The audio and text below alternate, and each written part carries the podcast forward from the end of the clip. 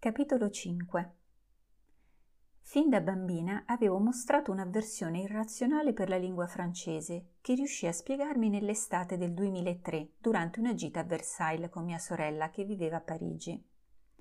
Mentre passeggiavamo per la reggia, ebbi la visione netta di una vita passata che mi fece comprendere l'odio verso i francesi. Durante la visita, camminando per i corridoi e le stanze del palazzo, iniziai a vedere persone defunte che si muovevano tutti intorno. Intuivo in anticipo cosa la guida stesse per raccontare, tanto che le immagini sensoriali mi trasmettevano una sensazione di familiarità e mi sentivo a mio agio. Scorsi due domestici nell'atto di trasportare una portantina che rividi molti anni dopo a Boston nel 2017 in un museo.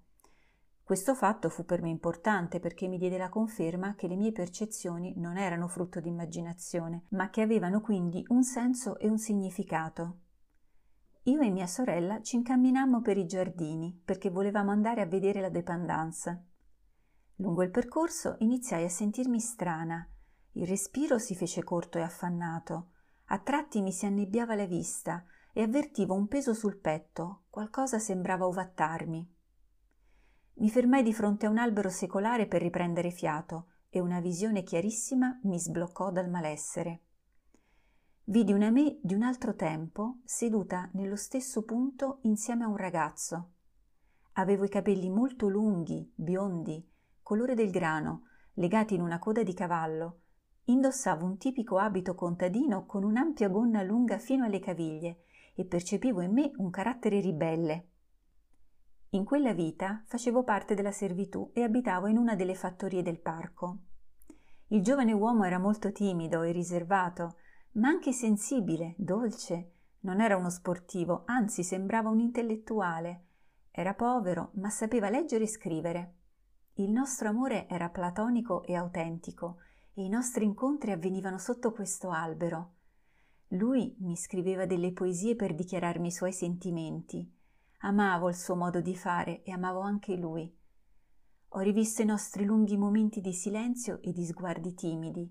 Ho rivissuto il nostro imbarazzo quando i nostri occhi si erano agganciati senza avere il coraggio di esprimere l'attrazione reciproca. Erano momenti di puro romanticismo vissuti con innocenza e, ahimè, vissuti per un breve periodo. All'improvviso la scena cambiò. Era accaduto qualcosa di brutto. Lui era stato arrestato e portato alla ghigliottina nel giro di un paio di giorni. Era a causa mia, non ne capivo il motivo, ma lo sentivo, lo intuivo. Era una sensazione debole che mi avvertiva che avevo inavvertitamente ingenuamente confidato alcuni discorsi a qualcuno che aveva frainteso o che era in malafede. Questi aveva poi riferito alle guardie le mie parole, che li avevano portati a credere che il ragazzo facesse parte di un qualche gruppo di cospiratori magari perché sapeva leggere e scrivere, ma non saprei dire con certezza. Dal momento della sua morte avevo provato un forte odio per le persone di quel luogo e mi ero chiusa in me stessa, rancorosa fino alla fine dei miei giorni.